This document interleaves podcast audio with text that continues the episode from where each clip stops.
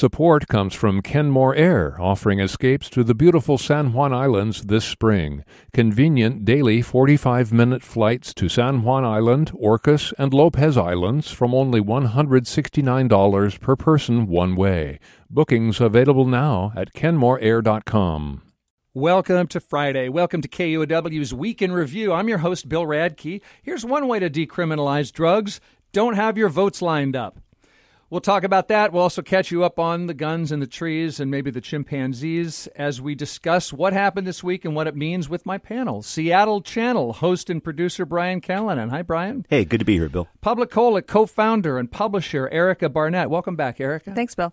And KUOW politics reporter David Hyde. Thanks for coming, David. Thanks, Bill. And you can watch this show. You can stream it on YouTube and Facebook. So why not? Let's begin with our first topic of the week. As we've been telling you for two years, our state felony drug possession law got overturned in court. Suddenly, you couldn't be convicted just for having an illegal drug. Our state legislature responded with a quick fix. They temporarily made possession a misdemeanor until they worked out a new law that includes addiction treatment and diverting people away from prison. And the lawmakers spent an entire legislative session working on this. And in the final hours of the session, Sunday night, KUOW's Olympia correspondent Jeanie Lindsay watched as the majority Democrats realized they didn't have the votes to pass their compromise bill for how much lawmakers negotiated that, how much they talked about it, how much folks have said this has to be addressed this year. For it to not pass on, in the final hours of the session was pretty shocking. You know, I was up in the House uh, on on the floor watching the vote happen, and I had to consciously remind myself to close my mouth because it was nothing short of jaw dropping to witness. Jaw dropping, Brian. Why did they not have the votes? It, it's a great question, Bill. I Thank think this you. went back and forth. So uh, so much during the session here that originally we saw in the House that they wanted a misdemeanor, went over to the Senate, it became this gross misdemeanor. The House said, nope, we're going to make this misdemeanor. And that's where the acrimony really started here. And so I think with this push to, okay, we're going to make this a gross misdemeanor, it was a last second type deal. They really didn't get this legislation, this new version, in their hands until Saturday night late. And so it was this kind of 24 hour turnaround or less. And the interesting thing to me was, the Democrats were not there. 15 Democrats did not vote for this, and three Republicans who actually supported that gross misdemeanor beforehand the first time around, they didn't support it the second time around. So this got really confusing really quickly. So it just didn't add up with any of the votes. And we heard it from Governor Inslee on Sunday. He said we didn't have the votes, and that's why he's he, I don't he hasn't pushed for this special session just yet, in my opinion, because I don't think that he knows that he has the votes just yet, or the Democrats have the votes just yet to push this through. So I, I think that's the big big test ahead here. Yeah, I mean, I, this is a really interesting situation because if the uh, if the legislature doesn't come back in special session and doesn't pass some kind of law, we could be facing a patchwork of local laws. Um, already, a lot of you know local cities in King County are proposing laws. Des, Des Moines, um, Kent um, have proposed laws that would uh, turn it into a gross misdemeanor um, and do other things. Uh, Des Moines wants to. The mayor wants to um, uh, make uh, paraphernalia illegal, Mm, right. you know, stuff like that. So real kind of returning to the drug war Paraphernalia like the foil that you well, that's to the thing, right? I mean, I think that's a very kind of drug war mentality and a, and a very, I don't know, 90s mentality when you're thinking of like, you know, quote unquote crack pipes or, Mm. you know, meth pipes, things like that. But yeah, I mean, how do you make foil illegal? How do you make lighters illegal? So there's just, um, there's a lot of sort of panic um, in cities and um, that's happening right now. I mean, I, I hope that they will figure out a way to at least extend the existing law so we don't have this situation where there's just sort of chaos and, you know, this you know city by city uh, passage of laws that are, are going to be different in every city L- let me ask about chaos because we're used to laws being different in, from one city to another. So, what is so zany and chaotic about that?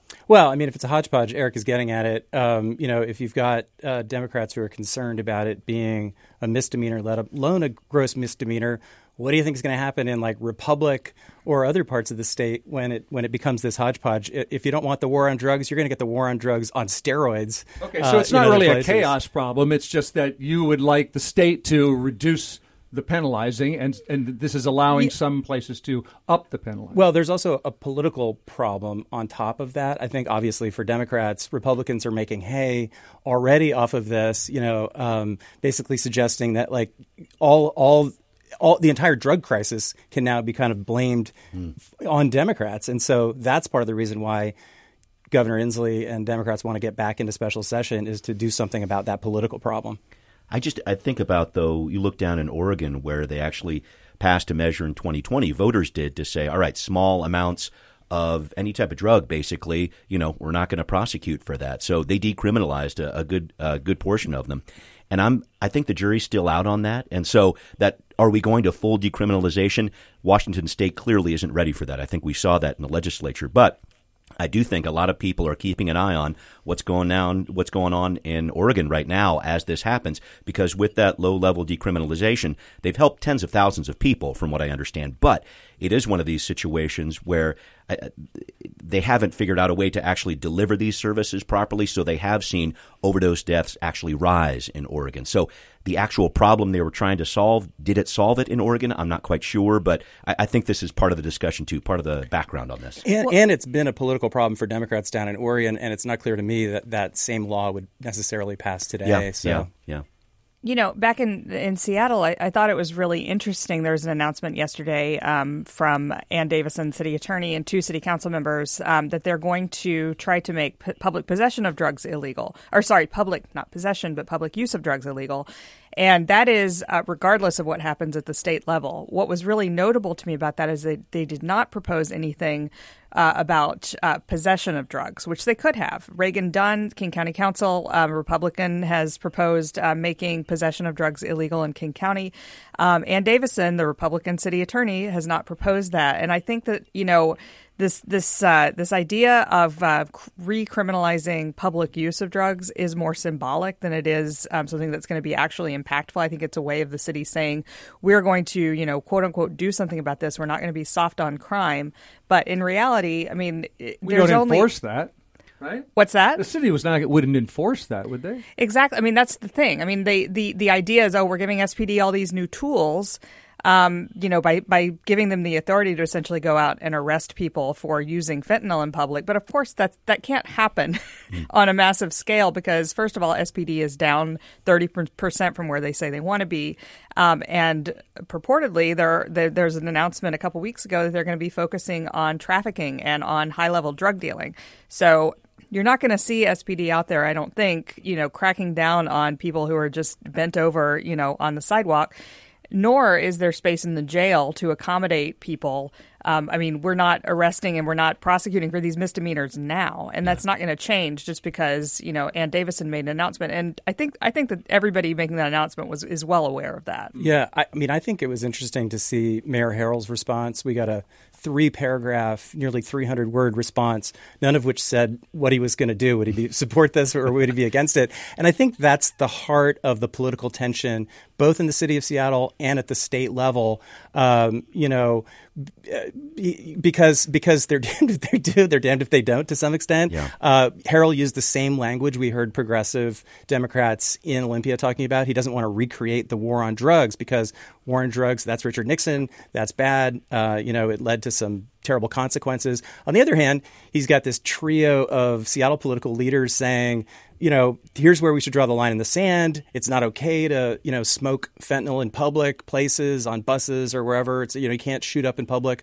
Uh, this is where the mayor, you know, really needs to act. And I'm sure the mayor's got voices, you know, in the other side of his ear, basically saying, yeah, you need to you need to do this because you talked about cleaning up downtown. You talked about revitalizing ta- downtown. So it'd be really interesting to see, you know, if the mayor does have to make a decision. Well, of course, which side gonna which side it he's if on. he- if it's if it comes down to yes or no, of course he's going to say yes. But I got to say, in terms of actually bringing it to the point where it actually becomes a city ordinance, I mean that's that's the issue here. That's the process that has to go forward.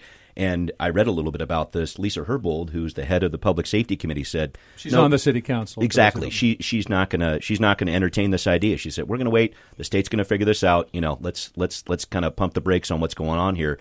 And I guess uh, also this was a situation where Davison and we saw council members Pedersen and also um, shoot uh, Nelson. Nelson. Excuse me. Yes, uh, were there as well. They didn't really consult the police department in coming up with this new idea for this law, and I, I thought that was interesting. I mean, it's it's it, it feels like a little bit of a show in some ways to come out and say these types of things, knowing that uh, council that. Uh, I, I don't know if they have the full council to s- support to do something like this, and I don't know if they have police support either. Because uh, in terms of the tools they need, is this something they really need? Would this help them in some way? I, I'm not sure about that. Oh, I think I think that if it actually you know comes down to it, my and, and I- I'm terrible at predictions, but my Yeah. prediction is that this will pass, um, in part because it is not terrifically impactful. That helps. That helps pass things. I Right, spoke right. with uh, Allison Holcomb about it. Yeah. uh, big you know drug ACLU? reformer ACLU. She's basically a, a big reason why we've got legal recreational weed in Washington State. yep. Um, and she said, why not make it? Um, it's a class three civil infraction, basically like a ticket, and then basically tell people, look, we're also going to confiscate your drugs, and if you're suffering from you know addiction to fentanyl or whatever it is, the last thing you want is for somebody to confiscate your drugs.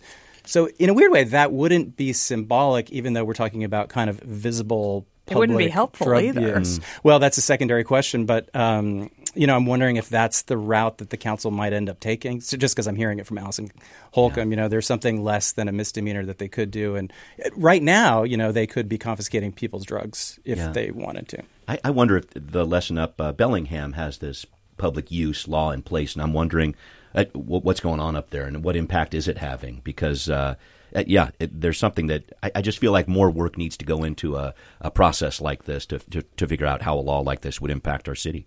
Yeah, and I think it's just saying what what all of us, I think, um, in Seattle probably agree to, which is that you know it's not good to have people smoking fentanyl on buses. It doesn't, you know, just for one example, it doesn't improve transit ridership. People don't want to be on the buses, so like, but it but it doesn't present a solution to that problem really. And I don't think that the idea of snatching people's drugs um, and as a punishment is going to solve anything either. It's, it's not what inspires people to get into treatment, but uh, but you know, I mean. I, I think this is largely a symbolic Yeah. So, will there be a patchwork of laws, or is the state just going to go into a special session and fix this sooner than anything would have changed anyway? If I had to predict, I'd say a special session is happening in May. And it's just so much egg on the face of the state legislature and the governor, for that matter, that I, I really think that they're going to push to do it. However, what's it going to take to get the votes they need? I'm not sure, but I, I really uh, anticipate a special session happening. Yeah, and supposedly, what is it like? Senate, Senate Democrats kind of want to cut a deal with the Republicans.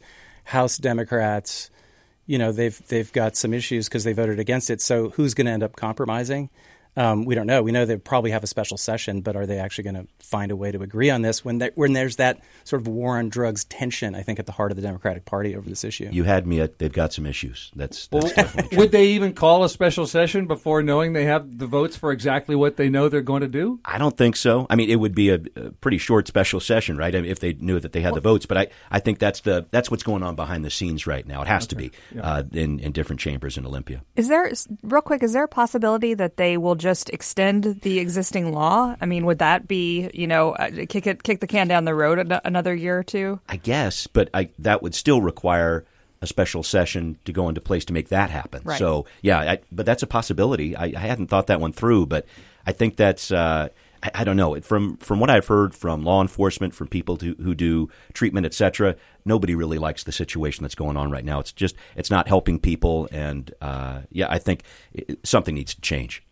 Okay, do we cover drug laws for now? I think Take we a got break? it. Yeah. Okay, that's just the beginning of KUOW's week in review this week. Let's take a break and get back with something that the legislature did accomplish, and then here come the lawsuits. Stay tuned. Support comes from Kenmore Air, offering escapes to the beautiful San Juan Islands this spring. Convenient daily 45 minute flights to San Juan Island, Orcas, and Lopez Islands from only $169 per person one way. Bookings available now at kenmoreair.com.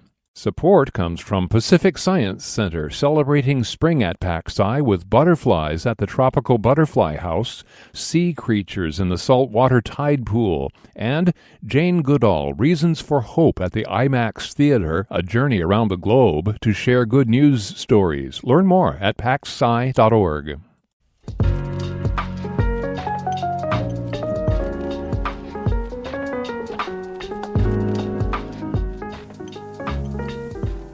We're catching you up on the week gone by. On KUOW's Week in Review, we have PubliCola co founder and publisher Erica Barnett, KOW politics reporter David Hyde, and Seattle Channel host and producer Brian Callanan.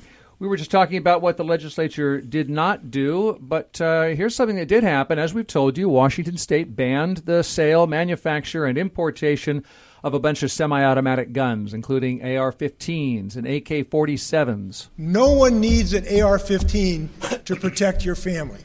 You only need it to kill other families.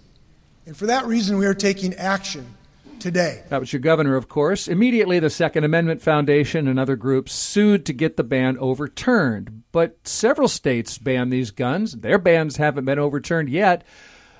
David, what makes gun rights advocates think that's going to change? Yeah, uh, so there's three groups suing the NRA, this other group that I hadn't heard of before, the Silent Majority Foundation, uh, and as you say, the Second Amendment Foundation that we're all familiar with here. They're Bellevue based. I took, spoke with um, Dave Workman about that, who told me that uh, some people like to shoot coyotes with their AK 47s. Right. Uh, but he, uh, he actually thinks that this recent U.S. Supreme Court decision from 2021, The what- Bruen the case. Bruen case, yeah. B R U E N. Right. Uh, Clarence Thomas wrote the majority of opinion for that one. And what it says is that if the government wants to pass laws regulating guns, it they must uh, um, basically be consistent with gun regulations uh, that existed at the time that not the Bill of Rights, but that amendments to the Constitution were originally written. So in this case, the Second and the Fourteenth Amendment. So to, to make that more clear, gun regulations from the 17 and the 1800s, all 20th century gun regulations would be sort of out the window.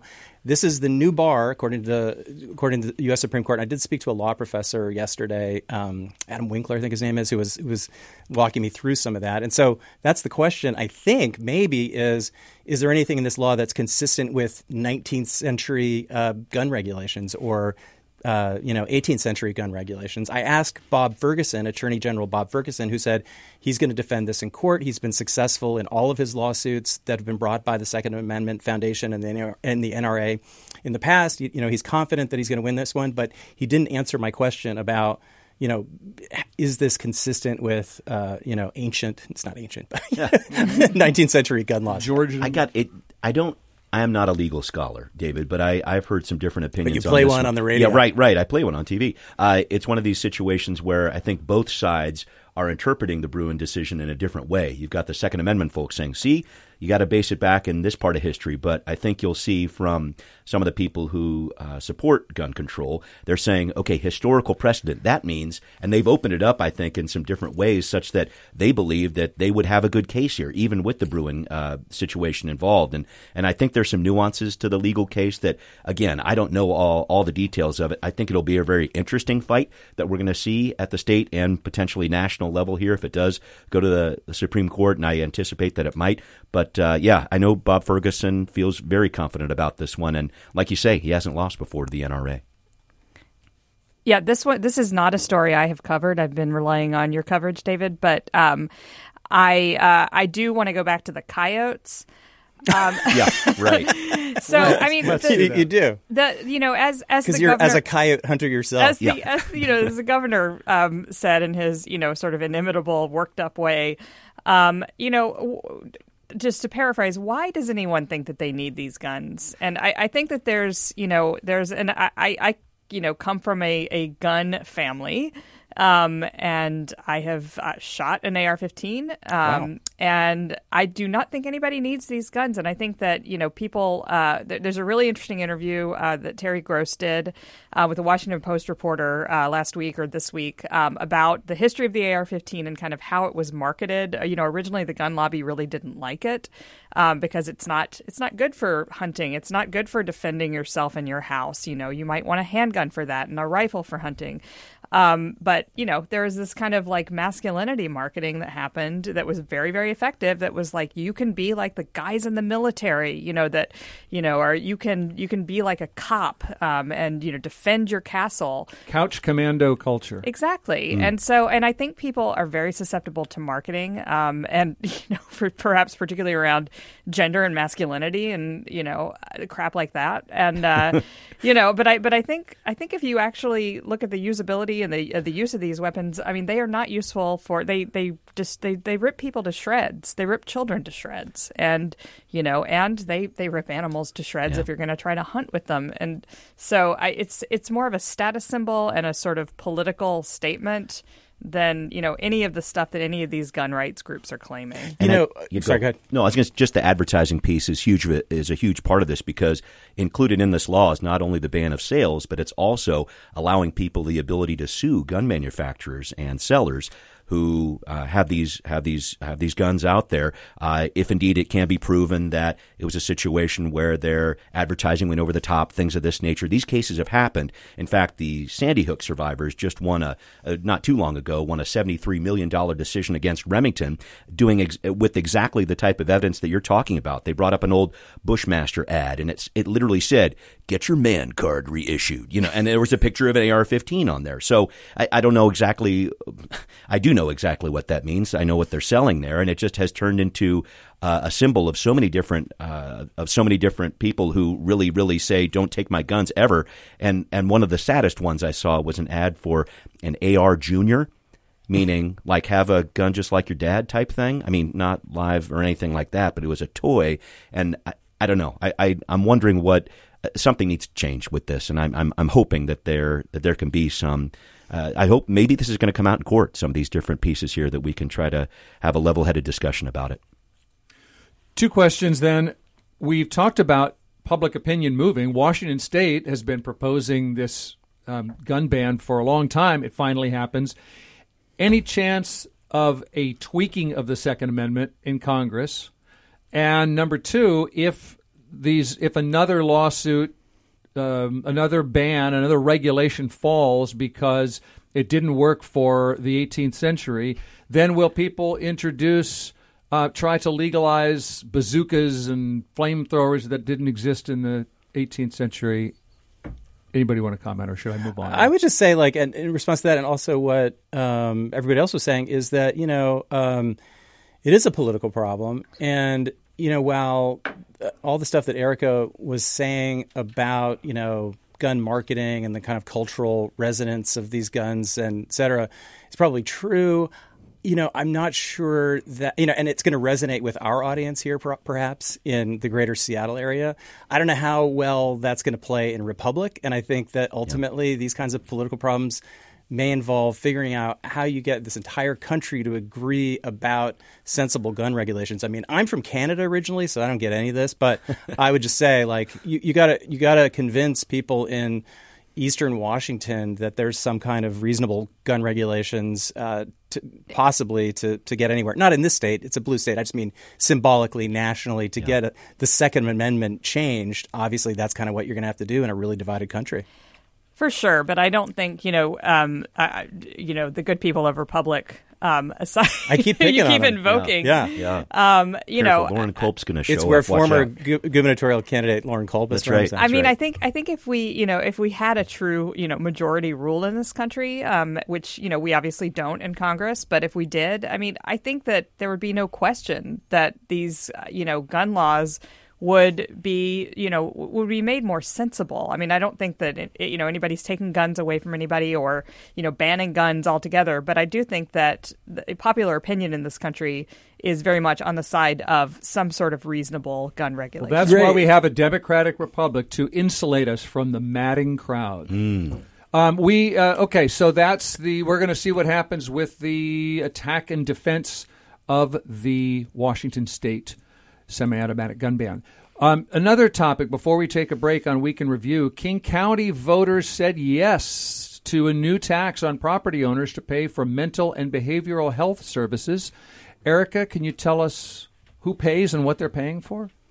Yeah, um, all property owners in King County uh, paid uh, will pay, um, and they're going to be paying for a couple of things. Uh, one is five different crisis centers um, scattered throughout King County, not scattered, but one in each of five sort of sub areas of King County, including one in Seattle.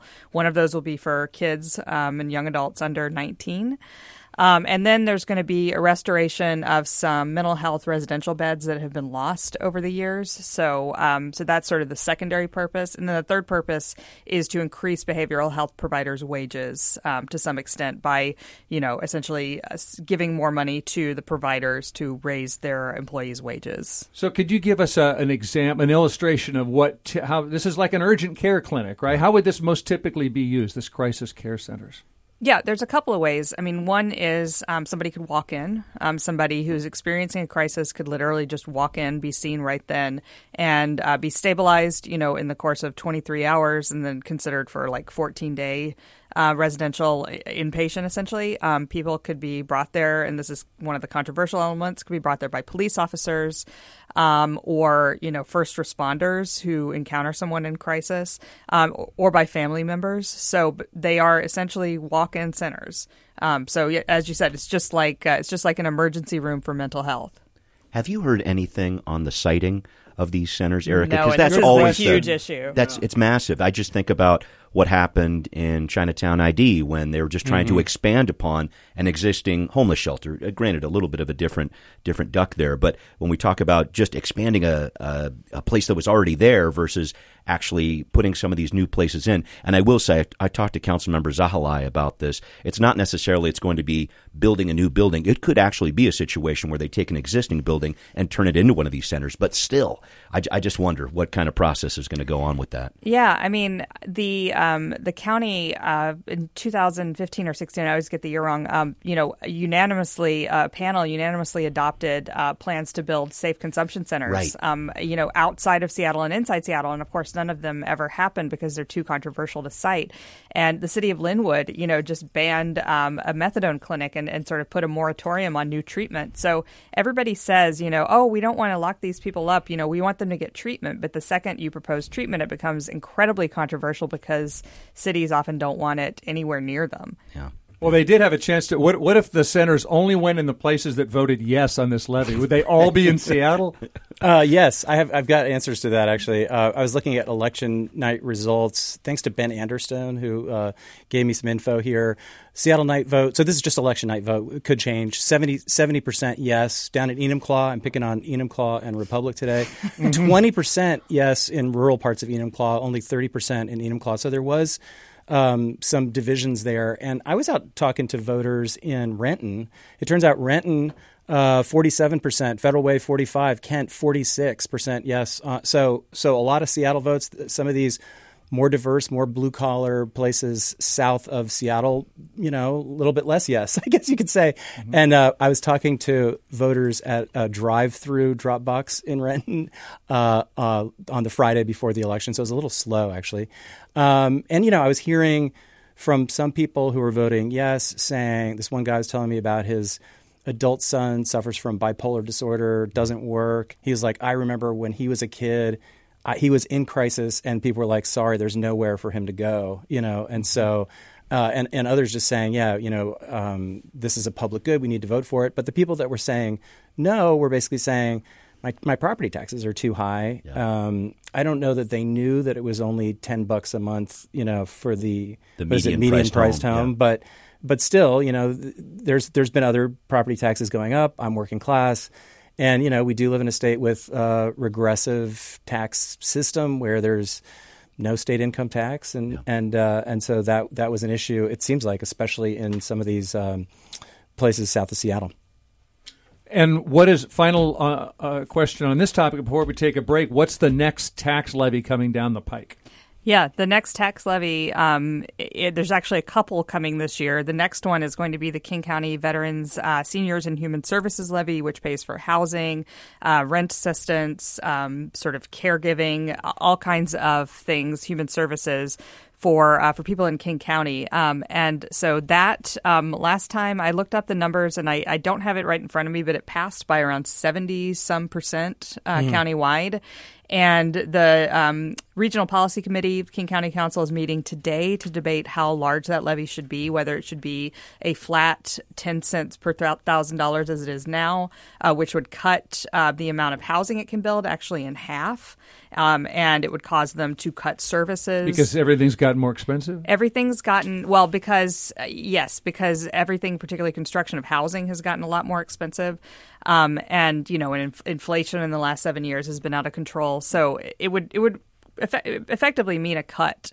Um, and so they're debating, you know, on this tax issue that David mentioned. You know, is it is it too onerous to you know raise it to twelve cents? I mean, that's basically the highest that they're even considering, which wouldn't be a replacement. Um, so that debate is is happening right now, and their county council is likely going to vote next week on that. Um, they have to do it by May twelfth. So, um, and that'll be on the ballot in August, and then of course the housing levy in November. Yeah, the Seattle Housing Levy in November, which they're working on right now. The Finance and Housing Committee of the Seattle City Council is devoting its entire agenda to figuring out exactly what to do with that housing levy and where to set it. They're talking about some big, big numbers there. Could triple, I've, I've heard. Uh, so we'll, we'll see where that one goes. And if you hear housing levy, you might think, what, didn't we just do like a social housing levy? We're going to talk about that. And then an, an alternative to housing would be shelter. That kind of blew up uh, in a way that Erica will tell us. We'll, we'll take a break and come right back with more of KUOW's Week in Review.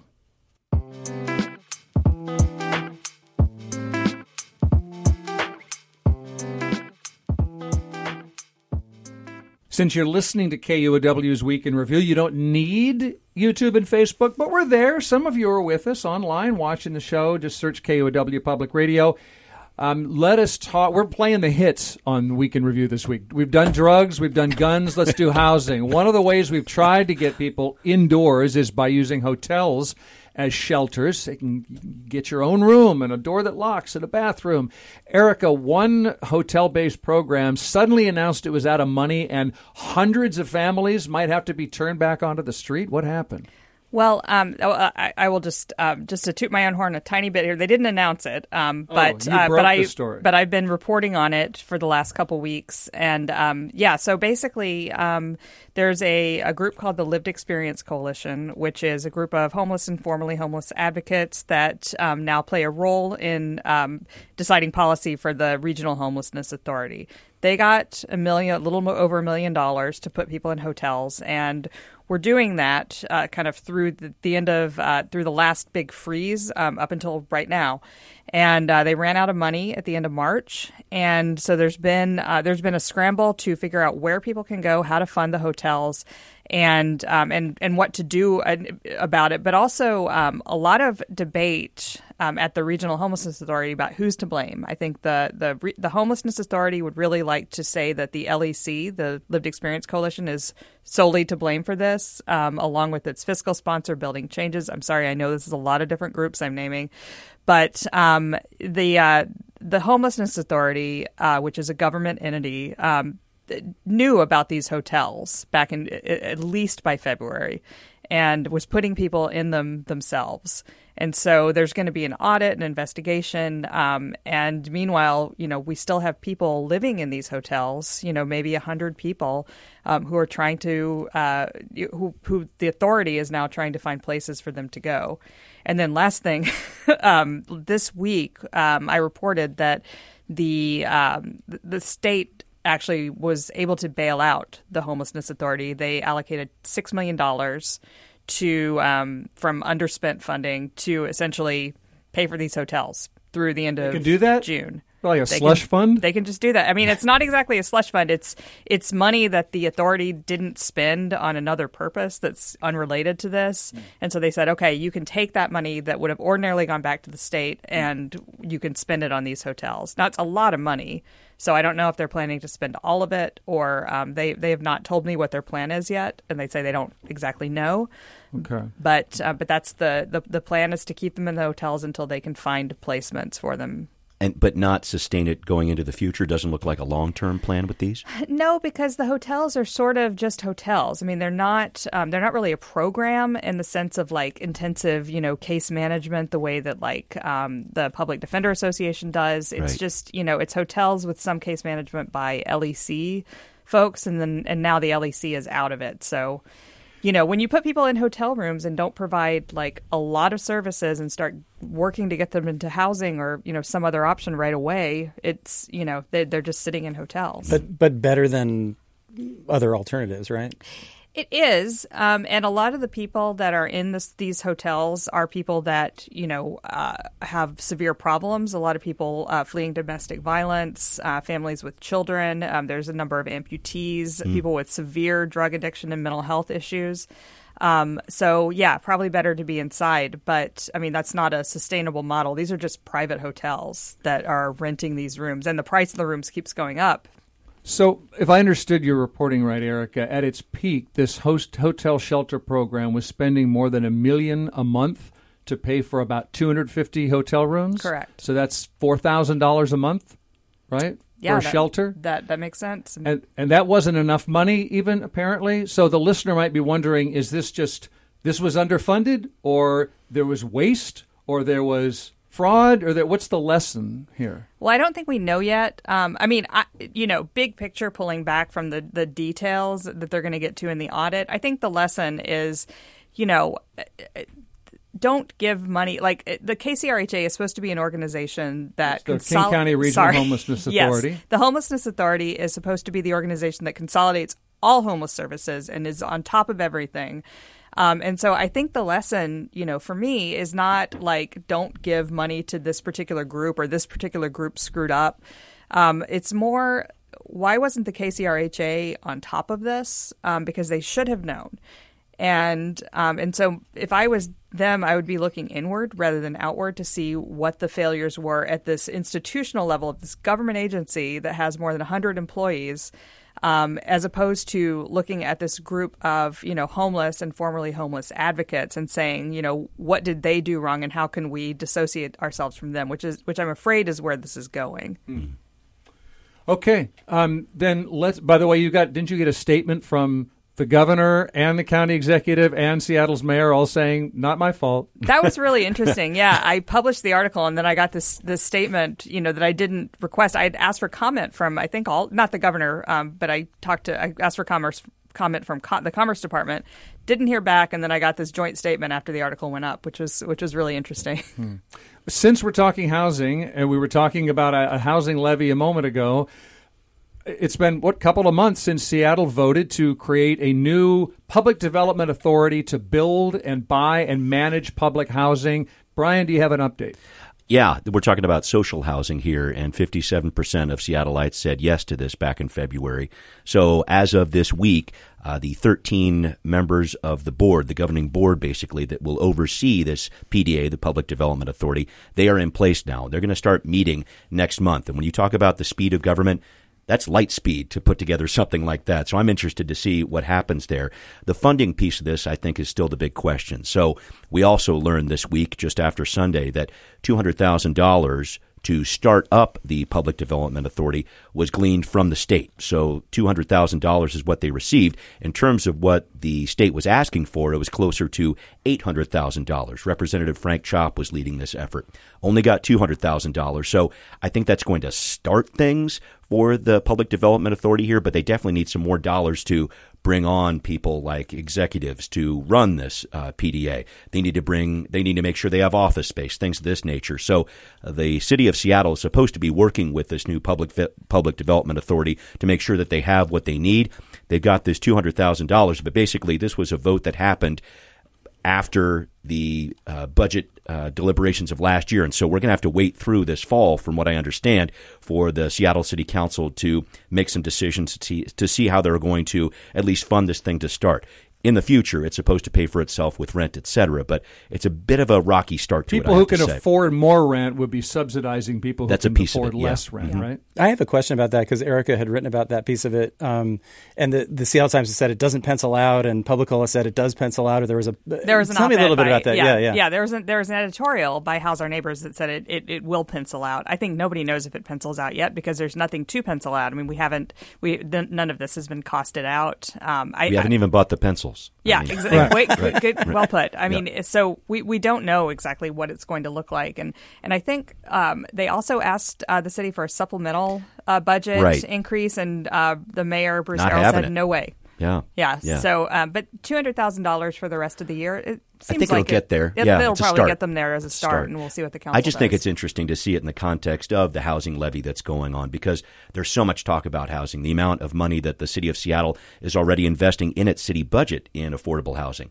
uh, close to $500 million over the next couple of years here. So I like seeing all these investments in terms of what we need here, but I do think it can get a little confusing for the average person out there. What am I voting for and, and how's this going to work? Well, and, and how is it different from other affordable housing, other social housing? Um, you know, I know I'm a politics reporter, and but if you ask me that question, I, I, I might have a harder time than Erica would explain that, or you, or you. I, I think the Ryan. biggest difference from, with it, from what I understand, David, is that when you uh, a lot of these affordable housing units that are out there, they help out people who are at that 30% level or lower of the average median income. With this measure, with 135, that actually goes up to 120% of area median income. So they are trying to attract people of many different levels. And I got to say, housing is an issue for people of all income levels in this city. And I think this is at least partially a response to that.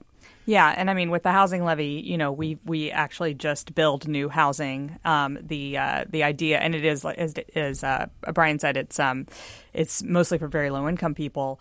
Um, with this, you know, the idea is maybe they could buy some housing, um, and and it's also that it would be you know subsidized that the that the people at 120 percent would be paying you know full market rent, and that the people down at 30 percent or zero percent or 50 percent would be paying less, and it would all kind of work out. But as you said, we don't know if it pencils. So is that is that similar to what we have in like sorry New Horizons or those other? Uh, t- oh, sorry. Go ahead, Bill. Okay, here's another question. I don't know the answer. To Yeah, okay. We're doing all this home building. Our leaders are densifying the city. Does that mean we are definitely going to lose a lot of trees? Are we no longer going to be the Emerald City? What's the color of new apartment buildings? The burnt, the burnt orange city? Well, hope, hopefully green, but this is something that the council's been working on this week. Big old, big old uh, public hearing on Monday, two hours plus long, talking about all these different issues. So they're working on a new tree ordinance. They haven't had, they haven't updated it in 15 years, and it's always just been political dynamite. Nobody's wanted to touch it because the people who are very much tree preservationists have some problems with it. The developers do too, and I think we're seeing that yet again uh, with this new iteration of it. I talked Are we going to densify and still save the trees? How is that possible?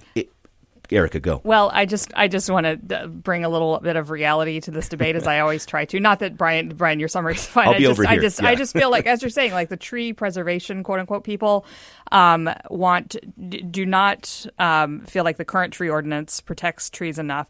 Um, and they blame development. Now, I think that the actual thing that's going on is opposition to development because, um, you know, or perhaps a a misunderstanding of the facts because most trees that have been removed or have died and not been replaced in Seattle are on Seattle owned property in the parks. Almost half Yeah. of the trees that have disappeared that are all, that are in this, this report that always gets cited about losing our tree canopy. 255 acres, 111 of them were on city public land. But now that we're adding all these plexes, is that going to change? Well, but we've been adding we've been adding plexes for a lo- you know for a long time. I mean, you know this. If you look again at the report that is causing all this consternation, it was only uh, of all the trees that were lost, seven percent were due to were, were related to development, not necessarily due to development in single family areas. And another, you know, five or six percent in multifamily areas. So we're That's talking not about to zoom up with densifying. well, I, I mean, we can have a whole conversation about Okay. that. I don't think that's going to result in a huge amount of new density. Okay. But, um,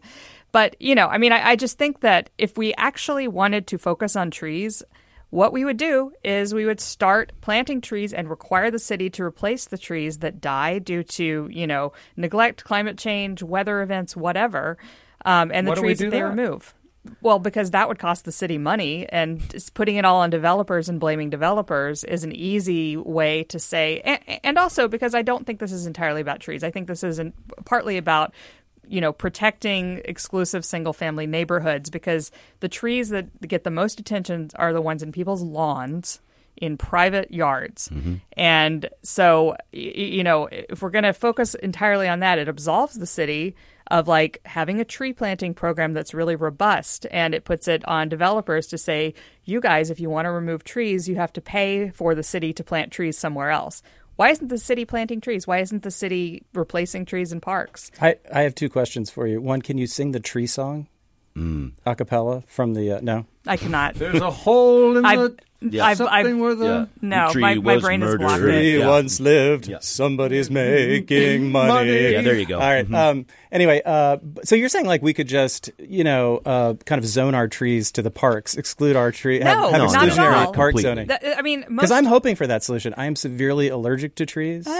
This guy. most this trees guy. are in most trees are on public land. Yeah. So so it's not just parks; it's also the parking strips in front of your house. Right. Public um, those are public. And so, you know, I mean, I just, I just think this, that it's, it's very easy to say this is all the developer's fault, um, but what would actually solve it is something that would be hard and expensive, and we would have to take away from, you know, other things that we're spending money on um, to actually do this. Would we pass a tree levy if it was put to a vote? Do you want to raise your taxes Oh, for man. more Seattle? trees? Yes. Yes, that, Yes. that would Let me pass think by about that. eighty-five Yes. Yeah. percent. So Yeah. there we go. Right. People would King County, it, maybe not. Yeah, Yep. I'm not sure. No, I, I think it's. I think you're very right, Erica. I just didn't see a lot in this ordinance, or I don't see a lot in this ordinance. They're still talking about it, hoping to pass it with the full council in May. But I just didn't see a lot in there that incentivized tree planting or anything of that nature. I think that's missing, and uh, I, I'm imagining that some of the amendments that are flying around right now, there's more than hundred. Uh, last time I checked, uh, hopefully would include some of that because in the people that I've talked to, and again, I'm talking to developers, I'm talking to people who are really wanting to save trees. Neither of them are very happy about what's coming out with this. A- Alex Pedersen, city council member, has an amendment that would raise the cost to remove on your own in your own lawn Right. um, a tree that is six inches or larger um, by uh, from twenty eight hundred, which it is right now about, or which it is in the legislation right now, to four thousand. So if you want to take out a tree, you'd have to pay four thousand dollars. So You do it at night. right, I mean, there's That's- tons of illegal tree and, removal and that's, happening that's, already. been, that's in what's trouble. been happening over Yeah, the past couple of decades. It's been a very much a Wild West situation. People cutting down trees and, and not let anyone know about it. Yep. Okay, should we? Can we smile? Is that too much to ask? we have uh, we got five minutes left in the show. I, I I have an update on two weeks ago. In fact, you were here, Brian. Okay. I told our listeners that our state legislature is making hotels phase out their little shampoo bottles because they're too little to work in the recycling plants. They fall through the filters.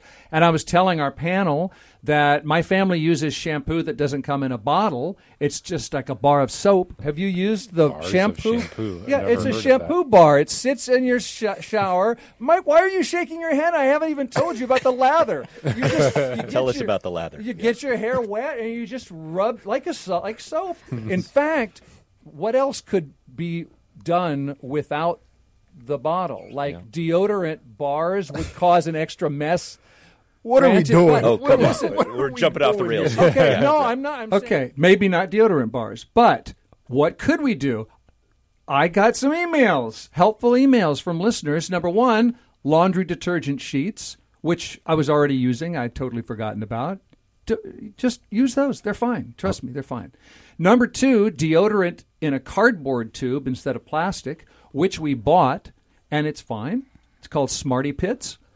Uh, it is the version we got is expensive. It was like thirteen dollars for a stick because we it's at the little boutique store that where we can walk to, and so we're kind of supporting that business. That's a lot of money, but uh, also finally, toothpaste pellets. My the toothpaste tube scene in my kid's bathroom is like Sweeney Todd of you know it's a, just a wreck, and they so they just arrived. I haven't had a chance. Talked to my wife. She used them this morning. Said they're great. She sold no more toothpaste tubes. Uh, Fifteen dollars for sixty pellets, which is that's a month if you brush twice a day. And so there's some ideas. I'm updating you. I love a shampoo bar. Love a shampoo Have bar. you used You it? use the oh, bar? Yes. It's so Oh my great. God. They're so wonderful. Yep. Wow. I'm, I'm yeah, not on I have board a yet. whole I have a whole like weekly routine that involves the shampoo bars. What do you mean? I just She- have she different. I washes just her have hair once a week. Different. Yeah. Right, right. I have different Worst types day of of shampoo for different days. This is such a different reception than I got two weeks I ago. love- As you, as you and heard. from Mike, Yeah, Mike Lewis, Davis. is that right? No, Mike Davis. Mike he wasn't Davis? having it. All right, He wasn't all having right. it. Yeah. my All son, my son just doesn't wash his hair. so it's not an Age issue. sixteen, it's an issue. Not using plastic. It's an issue. Let me tell you, but but that's what he does. Okay, we got oh, less than three minutes left. Uh, you are enjoying a, a survey, David, yes, about yes, a poll related to vegetarianism. I gave up meat kind of um, somewhat about a year ago, and so I was reading this poll, and they had a thought experiment, um, and it, it was basically there- there's two boats, Bill. One boat has a pig in the, it, the other boat has a human in it, and you can only save one boat, which boat would you save? If Uh, any. the, the, depends which human's in it. No, the human boat. You'd why why are you asking? because 7% of Americans said the pig. What? Seven percent of Americans want to be special. Yeah, yeah, yeah. Doesn't always work out. So I was thinking about it, and I thought maybe they had someone in mind. It was like it wasn't just a, a random person. They were Right. thinking, oh, a pig versus. yeah. Hmm. Yeah. Maybe that was it. I don't know. That's a tough. I was surprised that people were giving their reasons for being vegetarian or not, and some a sig- chunk of people consider the lifespan of the animal, which I had had never occurred to me. That would argue for eating fruit flies. I think. I, there, there's, a Not can, there's a cannibalism. Not tortoises. There's a cannibalism discussion that's kind of part of this too. sure. You never know. You never know. Wait, anything else to smile about? Yeah, um, the Seattle Public Library is um, joining a, a program that was started in Brooklyn called Books Unbanned, which um, essentially gives a library card here to anybody, any teen in a place that uh, does not have access to books where books are being banned, yeah. so they can read banned books, um, which I think is just awesome. Subverting other states' laws. Yeah, Very it's great. cool. That's what That's we do. way cool. uh, my my smile of the week. Uh, I went for a run outside before I came to the show.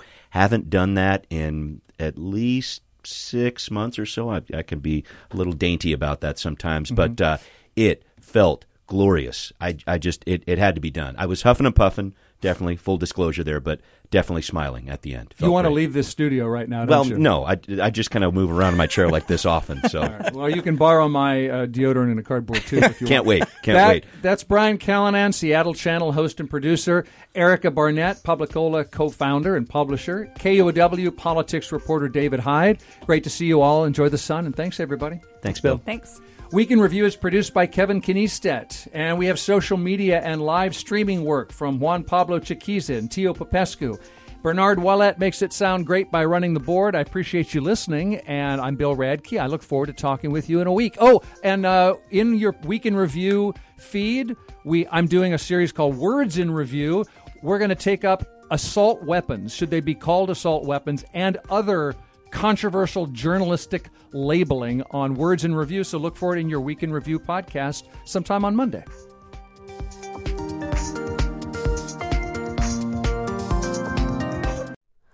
Hi, it's Terry Gross, the host of Fresh Air. We bring you in depth, long form interviews with actors, directors, musicians, authors, journalists, and more. Listen to our Peabody Award winning Fresh Air podcast from WHYY and NPR.